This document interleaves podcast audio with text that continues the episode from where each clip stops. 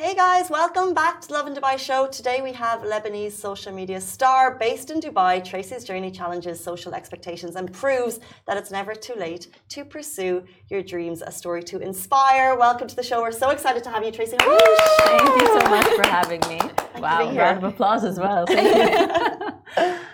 So tell us, um, I said right before the show, I've been following your journey for quite a while, but obviously people aren't born on Instagram. So how did your journey to social media start? And tell us a little bit about your background. Sure. Um, so I was, I, I, mean, I started on social. I had a private account for the longest time, but I publicized my account uh, back in 2018.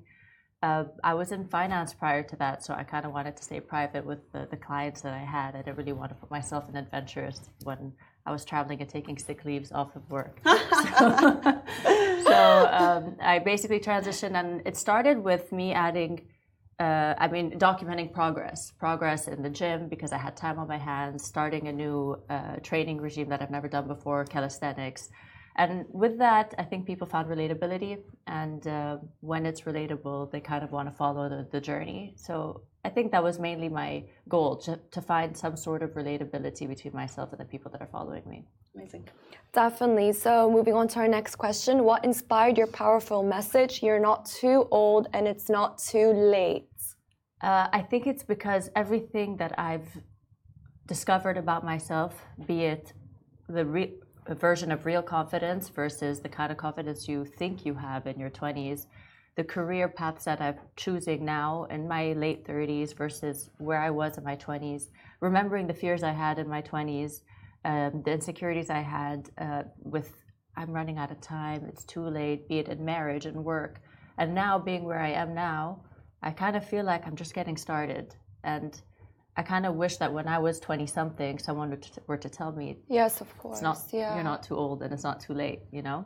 I mean, so true. Love that. This really reminds me of the famous quote, if not now, then when. Mm-hmm. I feel like you really correlate really well with that quote for sure. And moving on to our second question, leaving a 10 year career at 31 is bold. What drove this decision and how did it impact your life's trajectory? Well, uh, I mean, it obviously impacted it for the better. Not to say, and I would never push the idea of leaving your career. I think uh, there's a lot of hardship that, hardship that comes with entrepreneurship, especially if you don't have resilience to stress and to volatility. So it is not for everybody. It's not the idea of transitioning. What, what inspired me was just to do something that I'm proud of, that I'm, uh, I feel fulfilled and I have a purpose with. Okay, it's not so much about find your passion. All that jazz is really nice on paper, but when it comes to it, it could be very, very difficult to feel passionate about what you're doing when you're running out of money, when everything is on your plate, when all the responsibilities are on you, when you don't have a team, when you don't have colleagues to help or offload or take over when you when you want to go on holiday. Mm. So the idea is just to do something of purpose that makes you that's interesting for you, uh, that you feel like you can add some value. And that's kind of what inspired me. I felt like I was plateauing in my old career in terms of my interest in the career, not the fact that the career the career itself was plateaued, but my interest in it was plateauing. So that was my biggest inspiration. And the only thing that keeps you going is if you have that kind of resilience and you can keep pushing through, you know? Speaking of resilience and pushing through, and just a little bit back on the it's never too old, it's never too late, do you have any key life moments that you feel that uh, kind of resonate with that so that you've been able to kind of overcome the you know if you're going from 20s to 30s what key, key moments have you changed or turned on their head based on that philosophy? Yeah i mean one that comes to mind uh, would be a breakup at 27 i know in this region and even across the world a lot of girls that are 24 25 26 tend to think of marriage very soon. A lot don't but a lot do. And then they tend to think I don't have a guy yet. I haven't been in a relationship in such a long mm. time. And when my breakup after a five year, very serious relationship happened, at 27, I was devastated. I thought to myself, there's no way I'm going to find another guy right now. I'm not ready to date. I never wanted to date more than one or two guys before I get married. You know, I had the, the tick box. Mm. And then, I mean, when it happened, you're forced to be alone. You're forced to figure it out and enjoy your life as it is while you're single. And then you're not only just being single, you're enjoying yourself, your companionship. And I grew a lot from that. And I thought to myself later on, when I got married at 35, I got, I mean, I didn't get married till 35, and I'm super happy. Obviously, I have a great husband. And again, another thing, you're, it's not too old. So you're never too old, and it's not. Mm. You're not too old, and you're not too, and it's not too late. And it, it's only the case, and it's only applicable. And I keep saying that if you're the kind of person that will put yourself in a situation where you're going to say, I'm going to power through this. This is a test of life, and I'm going to push through it. I'm going to do what I can to be happy, to be good, to be content, so I can attract the right things. Because if you don't put yourself, then yeah, absolutely, it is too late and you are too old because you're acting as such. So you're going to attract that kind of energy. So that saying only is applicable if you really put yourself in a position to say, "I got this," you know, and you yeah. feel the confidence in, in you wear the shoes properly, and you feel the confidence to do so, and you attract accordingly. So, so do you feel like that breakup you went through opened your eyes to a lot of different things? Not the breakup per se, but it was one of the many tests of yes. life and one of the things that made me feel like, okay, I got this. And then a career change at 31. Oh my God, this could be the end of the world. I'm never going to be able to find something that I'm good at. Obviously, things showed otherwise. I got this. Uh, uh, losing money, making money after that again. Great, I got this. So, I mean, obviously, with age, you have the experience to say, oh, okay, it wasn't just the one off luck it wasn't just the second thing that I got lucky with. This is life. This is life. You lose and you make, and you you take a step back and you take two steps forward. And people should recognize the pattern and then you know be okay to handle the next one that comes about. You know. Speaking of being able to handle the next one, um, I feel like I know parts of your life because I followed your journey for a certain point. So, from learning a backflip, you've started an app, lots of different pivotal life moments. But from the outsider's perspective, everything kind of looks glossy, right? Mm-hmm. So, is there any kind of specific challenge that you would describe that you've been able to overcome that maybe we may not know about? Oh man, so many. I don't even know where to start. But I, I kind of, I, I mean, I try to talk about challenges. I mean, I think that's what my own podcast is about, what they don't tell us. So I try to live my life showing the challenges along the way. Uh, and not just the final product. I think that's really important for anyone in entrepreneurial positions. I mean, people don't it's not very inspiring to show the end polished product. What's more inspiring if someone says, by the way, I failed 25 times before I got this right. And I'm like, 100%. okay, now I have some ammunition to keep moving forward. That is inspiring to me. It's not so inspiring to say, look at my final product. This app looks great. And for me, it was, uh, you know, uh, so starting a business. Uh, when I opened my company, Untraceable, I wanted it to be an adventure concept COVID hit, a few things happened, and I didn't have the courage to put it out because I thought if it's not perfect, then it's not ready to be out. And if my concept is not perfect in my mind, then it shouldn't be out yet. And little did I know after I started different businesses later that actually no, if you just you have to put it out first to test the concept, no one's gonna care if it's not perfect first. You can always adjust and fix and amend. How many brands do we know we're like, oh wow, oh, I never really paid attention to this brand, but this year it looks great. The packaging's different, the flavors are different. People are okay to allow you to make mistakes publicly. You don't need to kind of dwell in your your fears of it not being perfect. That was my biggest lesson. I kind of took that with me along the way. I feel like both you and me are quite curious to know on the topic of your career. Who has impacted your the career, your career the most? Who has inspired your career the most? Which figure in your life? Uh, I think it's many things. Uh, I think it's, I mean, many people and many things as well. It's it's a value system that I've held since I was very young. Mm-hmm. At the thought of it's not okay for you not to be independent, and I've seen that firsthand of what happens in a family if you do not know how to be independent yourself. Um, if uh, a family member loses money, is unable to make money, if you're widowed, if so and so and so, and then you're in a position where you're stuck because you've never figured out a way, a version of making money, not a full time job, not one of those different difficult situations where you're unable to raise kids, be it a man or a woman.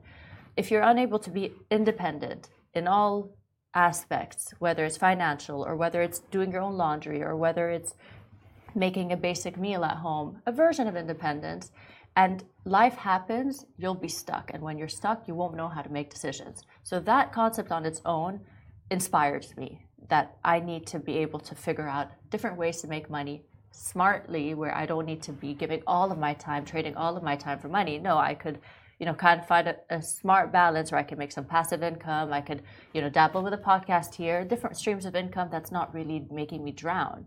So that's one thing. And then the people I surround myself with, I would say uh, people that have done it before me in the specific industry. So assume my uh, my latest venture, Mama Buza, uh, it's an ice cream concept that I have, and I'm very proud of it. Anyone that I've known in F&B, I think it's important to surround surround yourself with people that have done it before you. Ask the questions. Be uh, vulnerable enough, or or or park your ego on the side to say, you know what, I need to know. I don't know, and I need to know. So that is on the on Mama Buza's front uh, on social media. My friends that were on social before me, obviously, hey, I don't know how to charge for this. I don't know what what publication to put this on. Please help me out. And you know, you just surround yourself with people and ask the questions. I mean, ask, ask, ask. No one's gonna judge you. No one's gonna think you don't know. You're not smart enough. Just ask the questions, and you will get smart enough. And then people will ask you one day. You know. Mm-hmm. So surrounding yourself with the right people. Yeah. And yeah, it, absolutely. It does bring us on to the next question of like career marriage, life, and finding that balance? Do you have tips for people who struggle, whether or not they have a full time career or whether or not they're freelancing roles, like to get that? Do you believe in work life balance, and do you do you, do you feel like you've achieved it? Yes, uh, I definitely believe in work life balance, and if you don't feel you have it, then you're doing something wrong because there's only so much you can do before you burn out. Uh, with, uh, I mean at times I I mean I like to take care of my home. I like to care, take care of my husband. I like to cook. I like to cook for him. I have this nurturing kind of uh, mentality, but I'm also a career woman. So I'm not to say that you need to do everything. You need to be everything. But at times I'm like, maybe I just let's order food all week. I have a crazy ass uh, job that I need to get to. There's no way I can handle it this year. This week I have a big proposal I need to work on, and then he takes over. So I think that we kind of have this balance where please manage the house or the maintenance or whatever, and I'll be at work. And when he has a busy week, I'll manage everything, the pets and whatever.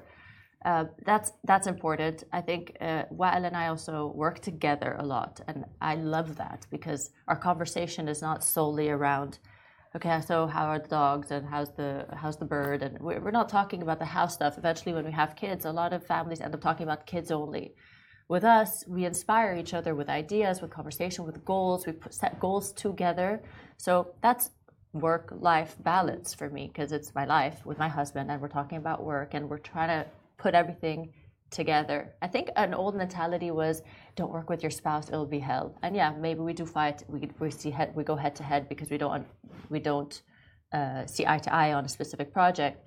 But the idea of relationships is to work on better communication on how to get your point across by kind of being considerate to somebody else's point. So whether we're talking about work or whether we're talking about a fight, it's the same thing. It's practice, and we're putting that into practice. But it just so happens to be in the work. Uh, and the work-related conversation. You know, I'd really like to ask you something. So, a lot of young people, teenagers, people in their early 20s, they deal a lot with the pressure of social media. And of course, as you, a face in social media, what would be your biggest advice to them, especially females? Okay. Um, so, if we're talking about really young girls, I would say it starts with the parents to kind of guide your children safely on social media. You should know better because it's going to be. I mean, already we fall for a lot of that, the social media tricks, the AI girls, uh, the filters. I mean, we sometimes fall for it and we're like, oh man, but my face is not that perfect or my nose is not that perfect. And we tend to forget, oh, maybe there's a filter on there. Maybe it's edited. So it starts with the parents to kind of guide their teenage girls, especially, that this is not real. This is what pores look like. This is what uh, skin looks like. So it starts there. Secondly, uh, I think there's a lot. There's a huge influx of teenagers that want to be famous. I mean, I, I sit with friends of mine or people I meet, and the first question their kids would ask me around that age bracket is, "How many followers do you have?" Wow. Or uh, mm-hmm. "Are you famous on social media?" And it just like cat, it catches me off guard. Mm-hmm. And the parents either feel embarrassed or they're like, oh, I'm sorry, but you know how it is. And then I'm like, I know how it is. I'm not judging the kids because this is the conversation. We used to talk about magazine covers when it was back in our day, and this is the generation. But if there's anything that that would actually ease the the insecurity of the following and and what's important and trying to be famous is if you're famous for something if your kid wants to be on social media, I don't think that's the issue. I think the bigger thing is get on social media, but what message are you going to put out there? What what are you going to be famous for? You're not going to just grow a following because when you're when you have no purpose or no north star, then you're just going to put anything and everything. You're going to copy other people. You're going to be someone you're not, and that pressure is a pressure that most kids break from. They can't handle because they're wearing boots that don't fit.